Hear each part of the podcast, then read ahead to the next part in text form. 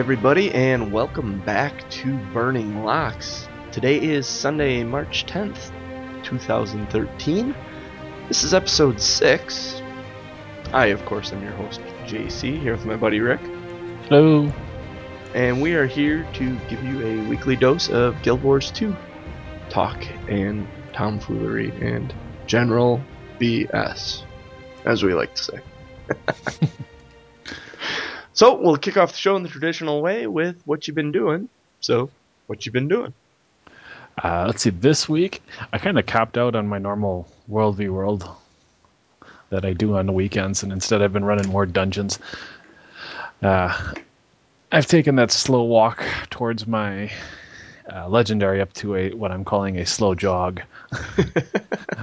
I dumped all my uh, crafting materials out of my vault that don't re- re- aren't required for the legendary, so I made some money on that. I took all my laurels that I was saving for an ascended piece, and I had enough actually. I had 30, so I could have got an ascended piece. Instead, spent it all on tier six crafting materials, which are needed for my legendary. Ooh, wow, that's a big step. Yeah, it helps. Yeah, yeah. I'm not very good at farming, so it, it, was one way of getting some of those tier six pieces that I need. I don't uh, think anyone's really good at farming. It's just well, the game are better game at tolerating it. Doesn't reward you well, and then you, you, when you hit diminishing returns when you're farming, and you just stop getting any kind of loot whatsoever. Um, so yeah, I, I took my resources except for my gold this week, and I spent it on getting closer to my legendary. I'm still far ways off, but I'm getting closer. Um, spent some, closer. yeah, spent some time farming lodestones, which is just killing earth elementals over and over and over again. And I got a couple, but still, I have five. I need a hundred, so yeah, I'm not anywhere close, but I'm making progress, and that's kind of what I'm working on now. You did craft your gift of mastery this week, didn't you? Uh, after World v World last weekend, yes. So yes. I have I have my one gift of mastery. And I could buy most of the metal right now if I needed to make some of the metal gifts. The hardest things to get right now are basically the the globs of ecto, which I've picked up now with the, the way that everything's working with the guaranteed uh, rare drops to the chest. So I've been I'm up to about 80 or 90 of those now. Um, and the lodestones are, are the tough ones to get. So I'm going to be spending most of my time now on weekends running TA and farming earth elementals. We'll just wait until you start dumping those ectos into the into the mystic toilet to try and get your clovers. yeah. yeah, I know. I, I, need a lot of them. So that's I'm, the part I, I really don't want to do. yeah. Well, count wide. I've across all my characters. I'm up to about 80, 85 gold right now. So once I hit 100 gold, then I have what I need for those icy lodestones. Yep. I think they're called. um, then anything I make above 100 I'll keep that hundred and I won't spend that until I'm ready to actually craft the legendary. But um, anything I make above 100, then I can start investing in things like ectos and yeah. lodestones. But I want to get that base 100 first and have that in the bank and set, and then I'll start spending money on other crafting pieces of the legendary, which should help pick up my progress a little more. Yeah. At least cool. that's kind of the plan. the rough plan. the rough plan right now. Plan tends to change when cool things come out, like you know neat ascended stuff and yeah i saw oh i saw a character today i was waiting to kill tech and coddle for those yep. of you who don't play as much um, and there was this norn female guardian and she had on the back piece from the fractals and she had the oh. infused one and it glowed on the back of her like this shining light light bulb. I mean, it was just a huge glow on her back piece. It was really cool looking. I'm like, I, I, saw that. I'm like, man, do I really want that? And I went online and saw what it took to get it, and I'm like, yeah, that's a lot of work. After my legendary, maybe. I would have to run fractals from here to eternity to get everything you need to get to make that infused back piece, but boy, did it look really sharp. I've and seen she, a couple she was, Oh, she was the oddest looking. I I had to take a step back because she she uh, had pink hair, had that glowing back piece, was wearing kind of her armor wasn't didn't look like guardian armor. It almost looked cloth like because she had like a skirt, hmm. and then she had the fractal of the mist sword also, which is a big oh. pink kind of misty looking sword. Yeah, and she was doing a dance, and she and she had that sword out, and it for for some reason while she danced, the sword didn't get sheathed. Like most time when I dance, my sword goes away. Huh. She danced, her sword stayed out, and she typed actually in chat while she was doing it. She's like, she typed great sword or neon glow, neon. Um, Glow stick. she didn't say glow stick. She said um, rave rave stick, neon rave Ah, stick, and she's nice. dancing with this big pink great sword waving around. it was. I definitely took note of it. I thought it was cool. This pink haired, large Norn dancing around with this big glowy back piece and this pink glow stick. It, it was cool. Oh, it's like that one Norn that's always in Lion's Arch dancing on the stairs with the boxing gloves on and the bunny rabbit ears and Yeah. boots, and that's it. And he's dancing there on the steps outside the bank. This was slightly less annoying though than that. I mean that that's kind of like gimmicky. this this was like somebody really thought about making a character with an attitude, and it re- it came across very well in how they were playing it. I was impressed by it. So if that person, in the odd chance that they actually listened to our show, I was very impressed with that character design and the way they were playing it was just hilarious. It was great. Nice. Oh, so me. What have I Mhm. been doing this week? What have I been doing this week? I've been playing my ranger more, which is really weird because I say my mesmer is my main, and I haven't Mm. touched my. I've hardly touched my mesmer or my thief. The only time I logged on to my thief this week was last night when I got to do the the guild mission, the bounty uh, mission that we did, Yep. which that was my. on your thief. Yep. Same Yeah. reason. Only time I play my elementalist is when we do the guild missions. Is Yeah. Because she has the world completion, and I know I can get to any part that I need to get to. I really start needing to work on that a bit with my uh, ranger, and that's Yeah, I've taken my I've taken my guardian, made sure I had all the locations of all the dragons and stuff. Yep. So yeah, I've done that first first priority right away. Get to all the dragons. Get to all the dragons. dungeon entrances, and yeah, But yeah, as far as world completion, I think my guardian's at like sixty percent or something like that. And I play play her more than anything. I'm, I'm I think I'm just about forty percent with my ranger. Not Uh, bad. But I've been playing and playing my ranger more. Uh, been playing some structured PvP some more. That I did with my mesmer though. So uh, I've kind of been off and on with World v World.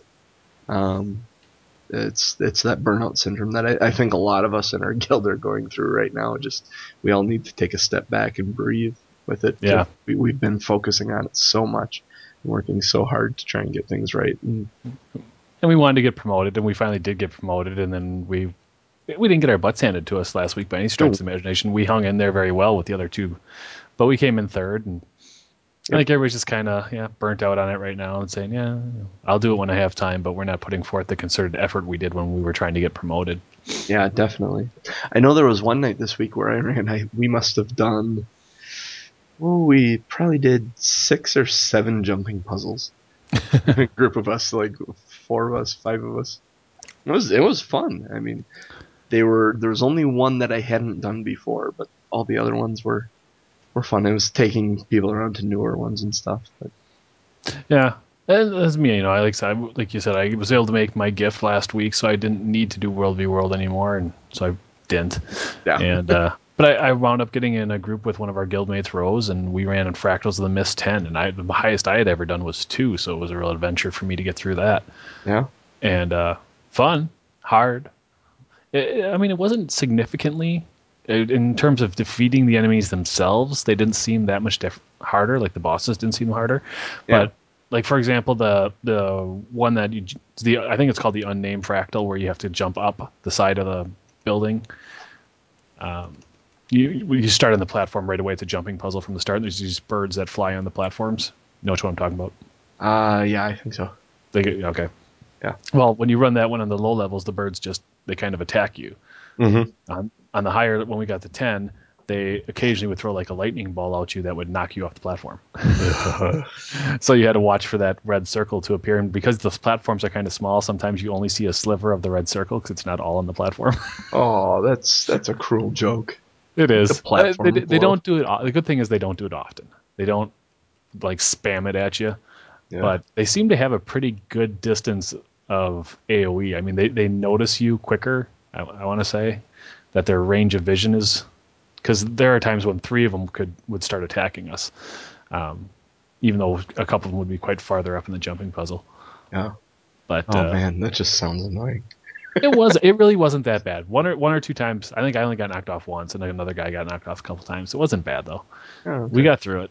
It was it was fun. It was a good time. They didn't make it annoyingly hard, but it was you know little things like that, little changes that made it harder than it was on levels one and two. Well, I imagine when you by the time you get to like fractal twenty and thirty, that that starts getting real annoying. Yeah, I I I think uh, uh, Octavius. Yeah. uh, he runs a lot of fractals in our guild, and he he had said, yeah, if once you get to twenty, uh, you make one screw up and you're dead. Yeah, shout out to Octavius. So I see him all the time. I got to run more with him. He, he's running dungeons and uh, fractals and stuff all the time. And I, if I didn't have to work during the day, I would be running stuff with him because he's always doing dungeons Uh, makes you want to take a day off and play Guild Wars all day, huh? and just run dungeons. That's I, I need to do that. I was gonna try today. Uh, go to that Guild Wars looking for group page. I actually went to it, but I didn't.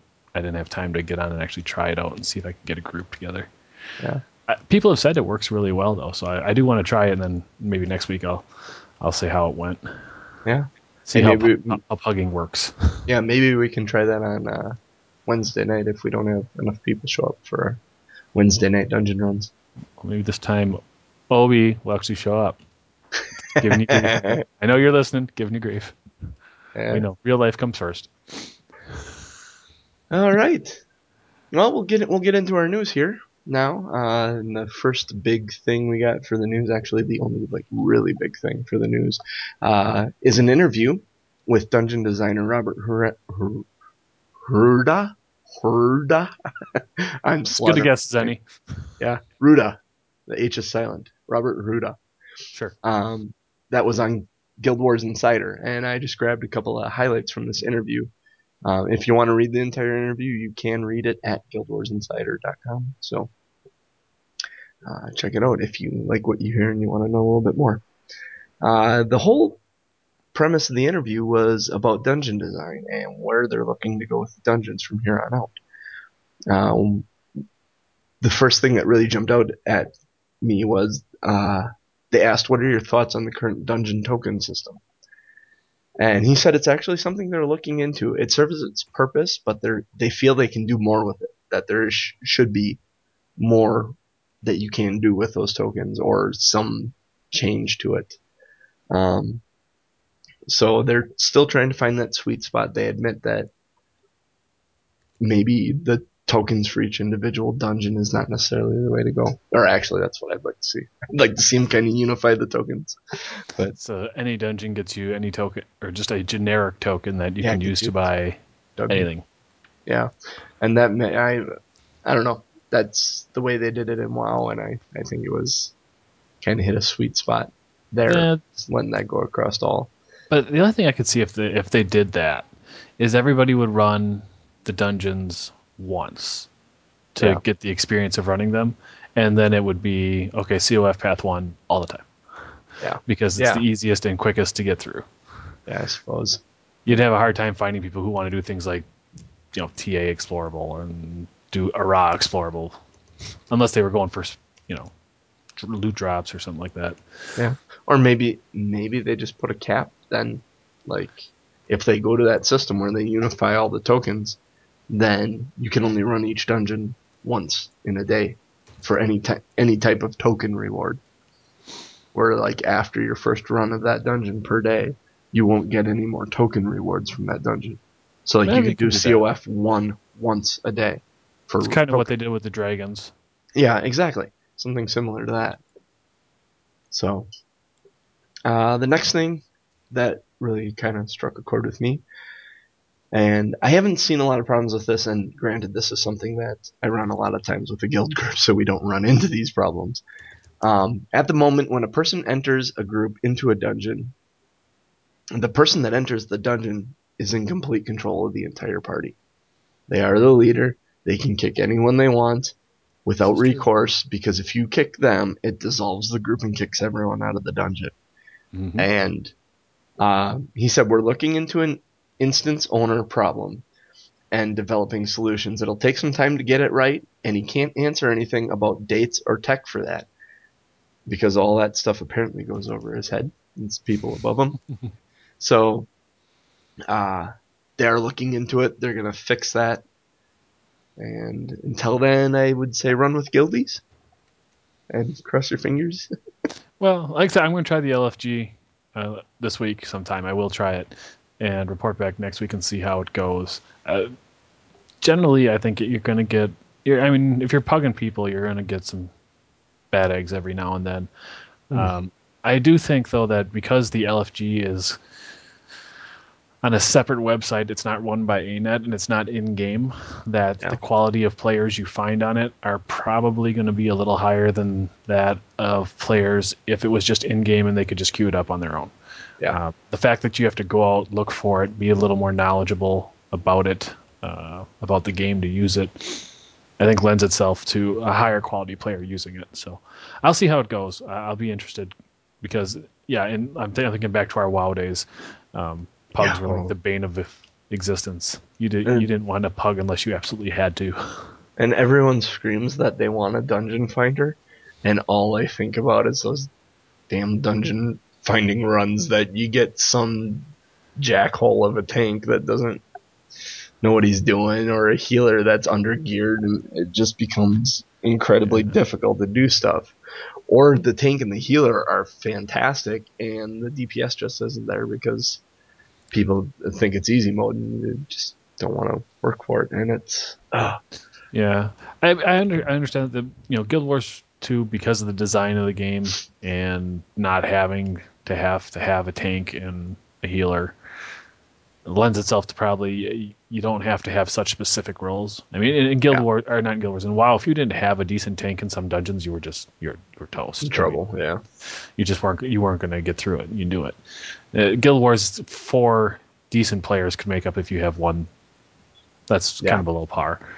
So I think it'll work out better with Guild Wars. I, am glad it's out of game though. I think having an in-game dungeon tool might make it a little. Uh, too easy for people to just, oh, I'm going to run a dungeon. I'll throw myself in the queue, and then they get in there halfway through, and I don't have time. I'm going to drop out. And, yeah, I I really kind of want something similar to the website, or similar to what they had in Guild Wars One, where you actually put in a post on like a thread, just say I'm looking for people for this dungeon, and you actually talk to people before you go into the dungeon mm-hmm. and set your group up because having that personal relationship with someone prior to going in and going through that effort of setting it up tends to make people be kinder to each other. Yeah, makes you feel you know makes you feel a little more committed. To, you know, these people are relying on me to get through this. Yeah, I yeah, can't exactly. just leave them hanging. Yeah. So, yeah, the, pugging dungeons is always dangerous, but I'm going to try to give it a go this week and see what I get. Yep. We'll talk about it next week. Uh, the next item in the interview, uh, they asked him if he had reviewed or considered any of the suggestions from the community's voice dungeons thread a few mo- a three uh, a few months ago. Spit it out there, John. yeah. uh, his response was that he said we read the thread. I won't point out the suggestions we took, but we did take some from it. One of my jobs is to look at that feedback and figure out the actual desire of the player is. Reducing mob hit points, for instance, isn't just a call for lower HP. It's for a quicker, less grindy mob experience, and it's my duty to take that feedback and do something with it. So, it's really again, this is this is one of those things. If you're posting stuff out there constructively on websites and forums, they're seeing it. They're taking it to heart. Um, here, uh, the second part of this answer is you also have to realize the forums can't dictate what we do. The people who go to forums are a very small percentage, and usually they go there to discuss a problem. Otherwise, otherwise, the 50 people who post in a popular thread would dictate the direction of the game, and we can't have that. And that is very true. Um, I I believe, and and it may be just because I got a little inside baseball look at some of the stuff at a um, oh, Game Developers Conference presentation where they actually showed some of their metrics, measuring systems, and graphs and stuff. I believe they have a greater finger on the pulse of their game than any other MMO that has come before it. The stuff I saw them able to look up is just simply amazing. And right now, from what I've seen from them and what they've taken from community suggestions, I really believe we're in good hands with ArenaNet here. Yeah. I mean, it's no doubt that, that they look at the metrics of the game. I'm sure it wasn't an accident that AC paths were the first ones to be redesigned. I mean, they must they, they can look and see how many people are running which dungeons and how often they're being run, how often they're being completed. They can probably tell how many times they've been started versus how many times they've been completed and see how many times they break up during the dungeon if it gets frustrating at a certain point in time that groups are only making it so far and then breaking up. I'm, I'm they sure have they have that. they have a lot of tools, a lot of data mining that they can do uh, to balance the game. So I'm sure they can tell where the problem points are in dungeons and events, in you know anything. They they can mine the data, see where the problem is, and they know where to focus their efforts to try to fix those things that aren't fun for the players. Because if it's not fun for the players, they're either going to quit midway through, or mm-hmm. they're just not going to do that particular type of activity. And yeah. if ArenaNet has something that is not generating the activity that they think it should be, they're going to replace it or tweak it so that it does. Like these world bosses beyond the dragons. I've done more world bosses that weren't the dragons in the last two weeks since that chest patch went down than I did prior to that up until that point of the game. So it's it's mm-hmm. actually really really if, uh, if effective. it forced you, yeah, it forced you to if you wanted if you wanted to get the chest, yep. the rewards you had to go go do more than just the three dragons. Exactly. And I did too. I did the I did the Shadow Behemoth today. Nice. I, I haven't done Behemoth. I hadn't seen him in quite a while. Yeah. Since we originally started the game, I think. Let's see it's what a while. And did the uh, the the maw and the fire elemental uh, okay. recently. And that, yeah, that was, fire elemental is one I had never seen. I had I had done him once, and then actually we had killed after we'd killed Tech this morning. Um, he was the next one up, so I went in there and it was already ten minutes into his timer. Ooh. His half hour spawn point. There was one person standing there, and more people were showing up. More people showing up. And nobody said anything, and the timer ran out, and he never showed. Um, and then Jormag came up, so we all ran to Jormag. But so I didn't I didn't get him in today like I like I wanted to, but I I definitely um, this morning when I was running around, I was doing the dragons, and then I started looking for other things to do because I wanted to keep getting more chests. Ah. Get rares, get ecto, get, rare, get legendaries. Chest, rare, ecto, legendary. That's kind of how it goes, yeah. Hopefully, and a whole someday. bunch of other stuff that we haven't talked about. Some some show we should actually go through the process of what it takes to get a legendary. That might actually be fun. Maybe yeah. when you finally get yours. okay, around uh, maybe Christmas time this year, guys, we'll do a show on the on how you get a legendary. Yeah. All right. The next question that I thought was interesting was: Have you guys thought about maybe adding some kind of side bonuses to dungeons before? And his response was he would love to add more content to the dungeons, random events, bonus events, puzzles, you name it. He wants to put more in there. But there's only so many hours in a day that two people can devote, though. So apparently this dungeon team is two people. what I'm gathering. Yeah, he said right now we're doing some pretty substantial work that our next content patch will have. When we get time, though, you bet I want to add more. Um, this really kind of reminds me of in Guild Wars 1 on the missions, you would have a secondary objective a lot of times. Um, okay, yeah. Actually, every mission had a secondary objective, I should say. And it was something else to do in amongst the mission. There was um, in AC. The first time the first time we ran AC Explorable, that troll came out of the wall. Remember that? Mm-hmm. And we had the troll actually fight the other boss. Yes. It was kind of it was like almost a cheat to get to, to, get one of the bosses down, and then you had to kill the troll. But that I think that's kind of what players are talking about. That troll doesn't show up every time you're in AC. He's kind of a rare spawn that yeah only shows up and it's random. You can run the same path and he's not going to show up every time. So um, actually, every path of AC runs past that same point where that troll comes through, and sometimes he comes and sometimes he doesn't.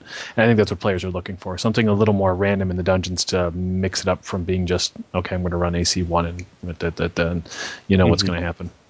Well, and there's there was like um, trying to think of some examples of Guild Wars One what the alternative missions were, like the alternative objective. It's like you had the primary objective, you go through the mission and play through the story like it was, but there there would be like go and find all the armor for this dude in the process, and you actually go find these three different armor pieces and bring them to this ghost, and that was the secondary objective, and then you go on and complete the story. And it was just it ended up being more experience and more rewards for doing it. So people did Cool. them, and, and they were fun, and it was neat little like you could go through and do the story and it'd be great, and then go through it again and actually do the secondary mission in addition to the story, and have the little added bonus at the end of it. Yeah, the icon on your map. I remember, and I didn't play much of Guild Wars One, but I remember it showed two swords crossed if you did this bonus objective, and just one Yep. sword if you didn't. And it was kind of a pride thing of finishing the, you know, finishing your map that you wanted to have two swords, Yeah, showing that you did it all. So, so yeah, stuff like that. stuff It like that would be fun. gives you a little bonus reward, maybe an extra rare for running the dungeon. Um, anything you can do to, to build in a little more loot for the players, get help generate. Because some some of these loot things are just ungodly hard. I'm Uh. speaking of lodestones, people. Yes. If you if people out there selling lodestones, they don't have to cost a gold and a half a piece. My lord, come on, cut me a break. Gold and a half? It's more. hey, I can buy four ectos for that. Yep. Uh, Uh, yeah, okay. it's because they're so hard to get. Yes, they are. Supply and demand. Uh, Farm final- all day and never get one. Sorry. it's okay.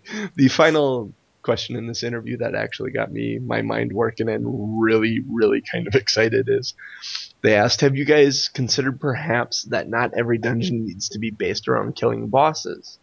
It could be fun to have a dungeon that's chock full of puzzles, and I mean actual puzzles, not mini laser hop puzzles. Something to the effect of Zelda dungeon puzzles. and my mind took that and ran, and I am giddy with the thought of what they could do with this. Uh, Robert's response was, "What's wrong with mini laser hop puzzles?" but he said, "Yes, I would love to do a dungeon that is just puzzles. It wasn't in the scope for the launch, but it is surely on his mind. So there is." An opportunity there to do something really, truly unique. That, Mhm. yeah, Well, I remember, just personally speaking, um, playing. Speaking of Zelda, this comes to mind.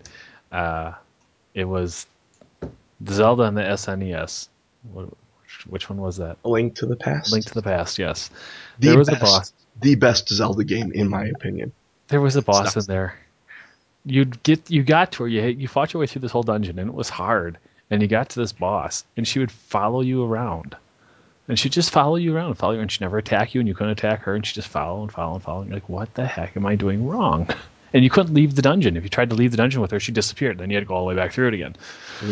which was painful to find that out the hard way. By the way. And what you wound up having to do is there's this one place in the dungeon where there was a window, and through the window came the moonlight. And if you got her in the moonlight, then she morphed into her boss form, and you could fight her. Yep. That took forever to figure out. I remember calling the Nintendo Power hotline with a friend of mine to actually figure that out because we couldn't do it. We we played to that dungeon. We were sitting in there for like two hours trying to figure out how to get this chick to finally let us attack her. I think I had the strategy guide, so I read that right away. I was like, "Oh, wow! I'm glad I, I'm kind of glad I have this book." Uh, it was just, I, I, but that's a that's a puzzle aspect of it that you can see. You know, unfortunately, mm-hmm. in the in the environment we live in today with the internet and everything, it's tough to do a puzzle thing that does. I mean, you just go online and find the answer, but Yeah.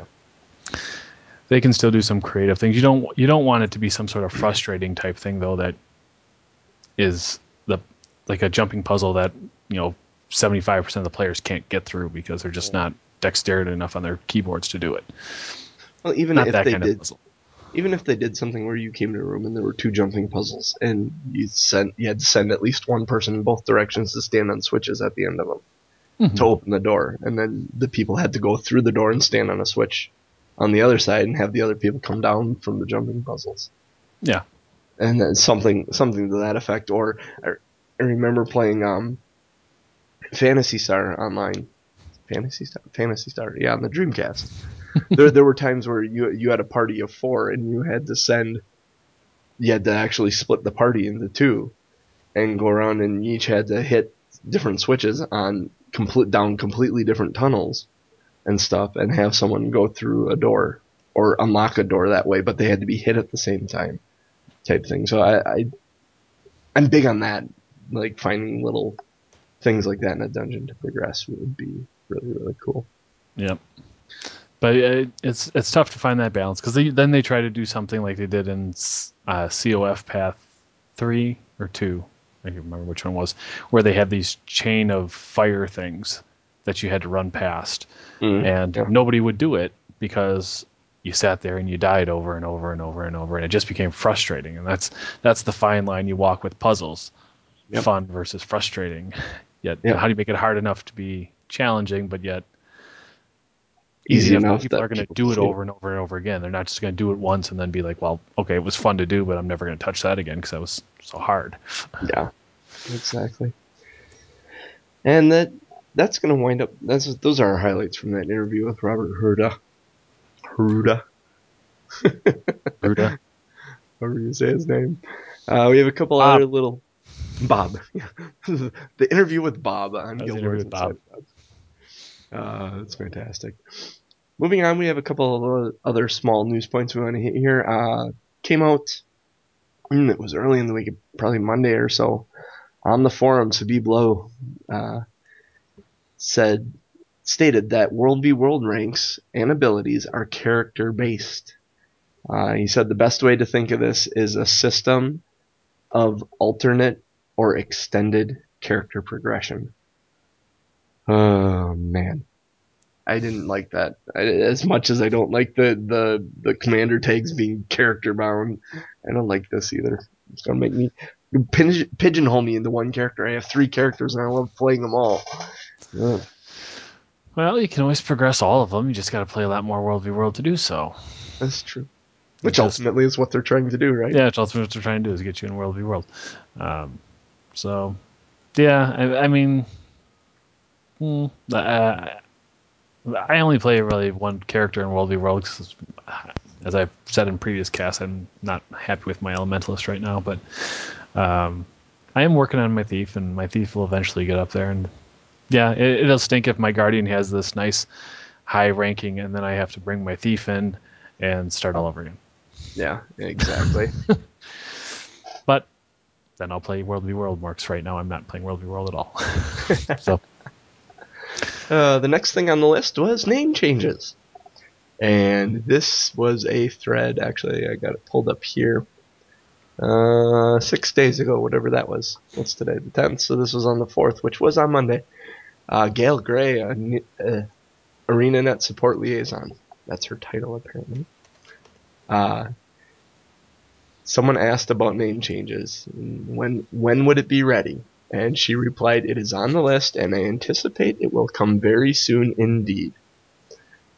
So the response was, "It's safe to assume that it would go live on one of the big monthly update patches, or is there something that could go live whenever it's ready? Is it something that could go live whenever it's ready?" And she replied with, "Oh, I imagine it would be in one of the normal updates."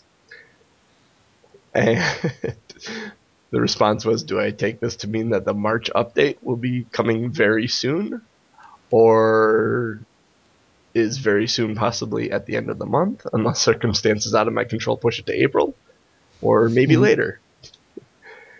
Her last reply was, "Yeah, you just keep guessing. I'm am not at liberty to say any more at present." so, name changes. I like my character names. I don't want to change them. I honestly, I do. I want to change some of mine. Uh, Really? Prim- well, all mine have the same first name, and Yeah. ironically, there are four other, no, Oh yeah, three guild. other people in our guild that have variations on this name, and it gets confusing as all get out. So, I'm going to rename my three mains. I believe I might go with a all have the same last name type thing. Don't know. Kara, Kira, Kyra, K- uh, yeah. Yeah, yeah, all of us. All you who have the C's and the K's at the beginning of their name. Yep, I know. exactly. I, I guess that would be the only concern I have where I m- would almost use it is because by having different names on each characters, uh, particularly in World v World and when we're in World v World groups, I think it gets confusing who I am. Yeah, Whereas you by by going by one character name all the time, um, everybody just knows you as your character. yeah, exactly. It doesn't matter which character I'm on; it's the same name. And I did that intentionally, so Yeah, be. unfortunately, used a name that people like. Yeah, but I, I'm to the point now where most people who know me in the guild know me as uh, both names, so Yeah. it'd be pointless to change at this point for me. Yeah, exactly. Well, and that it'll cost me money. I changed one of my uh, one of my characters to a dude, so now yeah, I, I need more of an asexual name now, one, one that can go both directions. I suppose Kira is fairly. It's not bad. It's not bad. Yeah. Could be worse. hmm Uh, so possibly, if you want to change your name, might be coming soon. Uh, the They're never going to allow you to change race or gender. Nope. That, well, they allow you to change gender now, don't Yep. they? You just can't change race. you just can't change your race.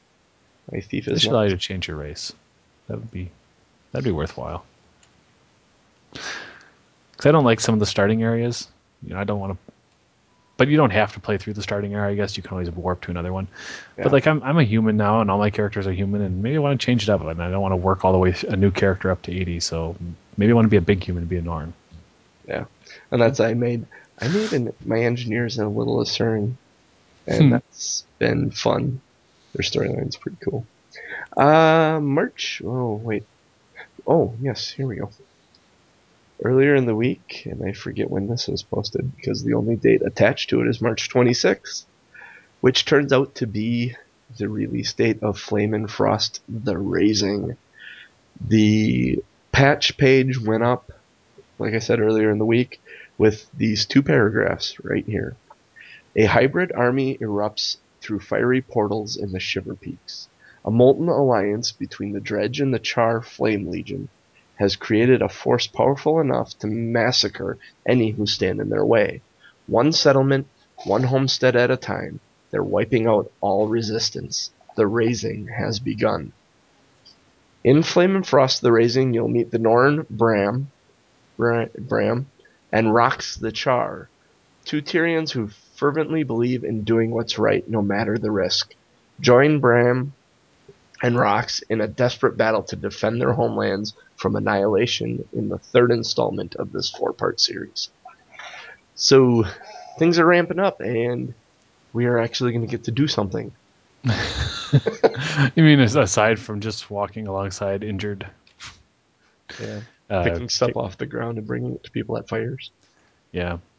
So, yeah, I think they they ANET knows they need to add some more excitement to this storyline because it's kind of getting stagnant right now. Yep. So uh, here's hoping that the living storyline gets uh, off. It, it may be living right now, but it, it's kind of in a coma. Yeah. Which is technically alive, but not very fun. So let's pick it up a little bit here, ANET. Apparently, Rox the Char, I heard this on Guildcast, uh, according to Elizabeth Clare, is the sparring partner of Rytlock Brimstone. So, I don't know if there's going to be any storyline twists involving him, but it'll be fun to see. Okay. And that's all the information they have about it right now, just those two little paragraphs. It's Sure. still early. Yep. I'm sure tomorrow they'll dump a bunch of information on us. They like to do that on Mondays, which always makes me wish, like, I go, oh, and we recorded last night. And, but the nice thing is it always gets me to start working on the show notes. Yep. There you go.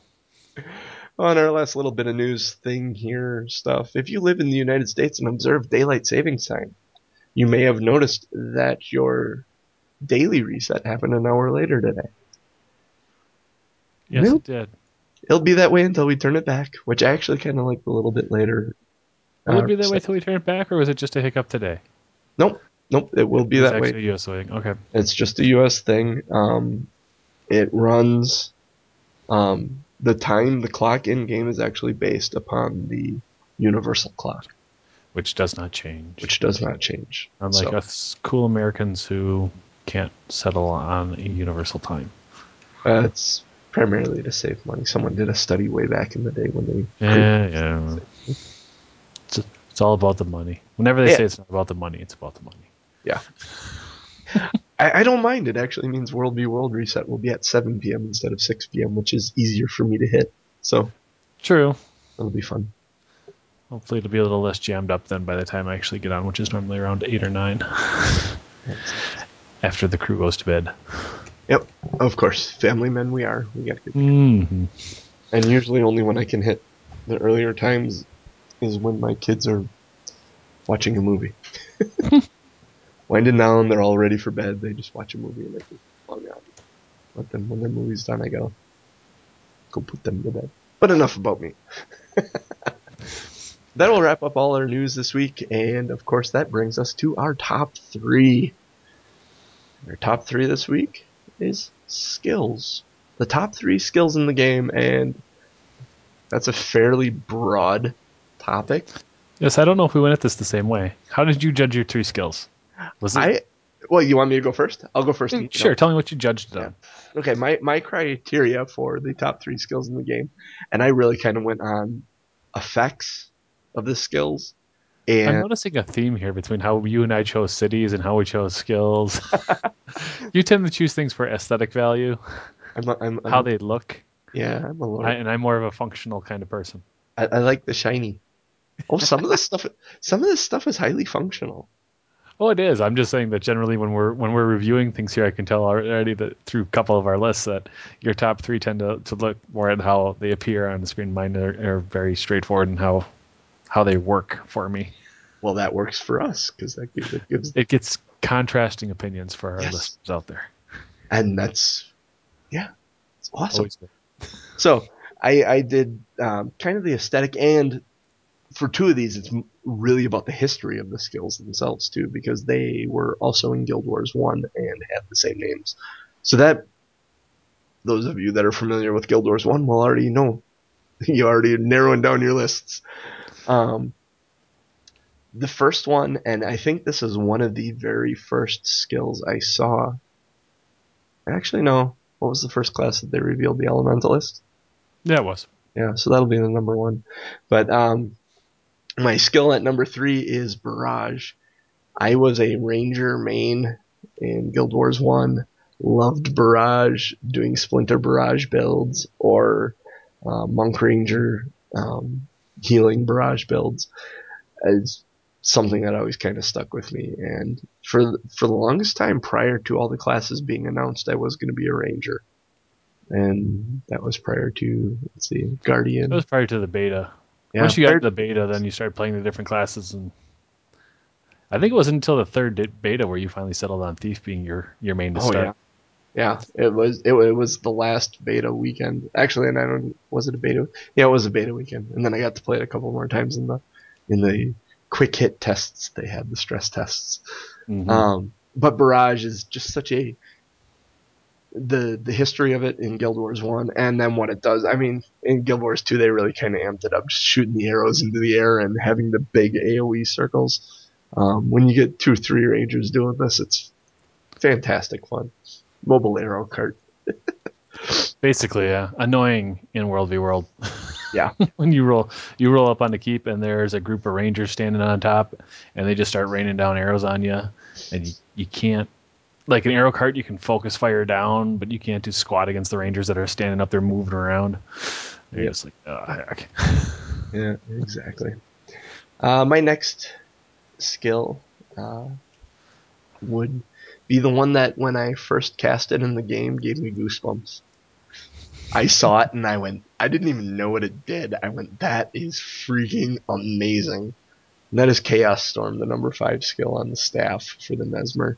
Just the, just dropping a cloud of lightning on your enemies is so cool and so chaotic and fun and and the skill itself is just gorgeous. I mean, if you crank up, if your computer can handle it and you got your graphics cranked up, It, is, it literally is a chaos storm. It's fantastic. Ah, love it. And then, yeah, the first one of the very first skills I saw for Guild Wars 2, and I went, oh, yeah, it makes it makes that gap between Guild Wars 1 and Guild Wars 2 make sense in my head, and that's kind of why I went with Barrage as well.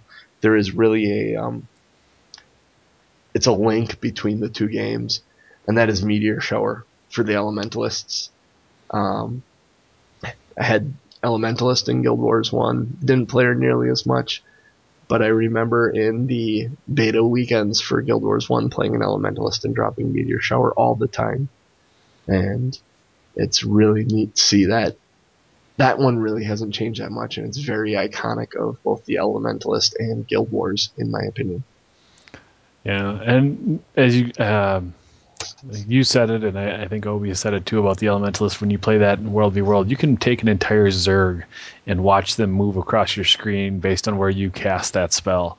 Yes. Uh, when you start raining fire down, you just watch the whole Zerg. That you can you can control the entire movement of of that large group of people. Mm-hmm. So it's kind of neat to cast and then just watch the effects. yep. A, a, lot of this stuff does that. I mean, all three of them I used are AOE skills. Mm-hmm. And I, this is kind of fun because I had a uh, we have a mutual friend that when we used to play Magic the Gathering a lot, and he always noticed about me. He goes, "You like the big stuff, not not not necessarily the big creatures, but you like the big explosions. You like the Wrath of God. You like the board sweeping effects. You like the the counter spells, the things that are like absolute and game changing. And that's kind of really how these big AoEs, like you said, moving the Zerg around. I've I've done it with Barrage. I've done it on my um, on my warrior with the F1 skill for the um, longbow. It's, it's fun to do. yeah. You also like the blue mage, which is why the mesmer speaks to you too. Yes. yes. Mesmer's fun. Just messing with people's heads. All right. Well, I'll go through mine real quick. Mine are more um, function over look. Um, actually, in my first my first one here speaks to that perfectly, which is Shadow Refuge for the thief. There is no look to it. There's nothing. Well, Actually, there's the, the little house. little house. there's a little house that you see. Yeah. Um, as far as utility goes, a great skill. Uh, a group stealth and it heals allies that get under it. I mean, in World v World, you couldn't ask for a better skill. Um, beneficial in so many ways. And even when you're solo playing, it gives you a way to get out of combat. And for thieves, when you stealth, you get a lot. A lot of your skills can benefit that. You get additional initiative points. Um, can wash off conditions. Uh, very very useful skill. Um, my second one, and this one actually I, I like the animation for too. This one's yes. as much aesthetic as it is uh, function. Is the Phoenix skill from the Elementalist and I had named my Elementalist Phoenix before I even knew the skill existed, which was kind of funny. But uh, I do love this skill that you, you cast the bird out. The bird looks fiery. Um, you hit the enemy on its way to it. When the bird hits where you targeted it, it blows up, so you get a second attack. It comes back to you, giving you a third attack on the enemy, and when it gets back to you, it removes the condition and gives you vigor. I mean, you can't ask for more than that out of one skill. Yeah. It can be a little tricky to hit because it, you know it has to fly out and fly back, and if you're facing the wrong way, you miss it. Um, but you still get the condition removal and the vigor from it, even if you miss the enemy. But uh, uh, an extremely useful skill there too that gives you plenty of power and some boons to boot. And my number one skill is just one that I, I enjoy so much because I've been using it uh, with my guardian. in and World it's so World. useful with, with friends around as well. Yes, this is this is the greatest group skill I, I have, and it's the blinding blade and pull. It's the five ability on the great sword for guardians. Uh, the blinding blade can hit up to five targets. It does a dot, puts a dot on them, and then also when you if you hit the five ability again, then it pulls them all to the guardian. And in World v World, uh, there's no better thing to do than to take a beefy guardian like I've built, pull five enemies to you, and then watch your friend thieves just jump all around you and kill everything. I don't do much damage, I admit that, but I make everything one big clump, and well, the rest of my group just takes it out. well, that's me and you when I was playing. You'd use that, and I was using my condition thief. And you'd do that, I'd drop my caltrops on them all, and stack bleeds on them with um, Death Blossom, and it was they'd all fallen like flies. Yeah, taking over su- supply camps with with this ability and have just having one or two people with you is all you need because you can lump them all together and just blow your biggest abilities. You know exactly where they're going to be. They all stand in one place, and when you pull them to you, it actually stuns them for a little bit. As long as you, as long as as a guardian you build kind of a tanky guardian because you're going to take some damage before those guys go down, but um, most guardians can can uh, withstand a beating, so it works out very very nice. Yeah. And I just enjoy it so much. I enjoy having just pulling everything to me and then watching it all die. It's all about the pull, right? It's all about the full. So, what's your top three? You have a top three skills in the game that you really like? Uh, email us at burninglocks at gmail.com or tweet us at burninglocks. That's going to wrap up the show for tonight. Uh, I've been your host, JC. That man has been Rick. Still am. Until next time. Adiós.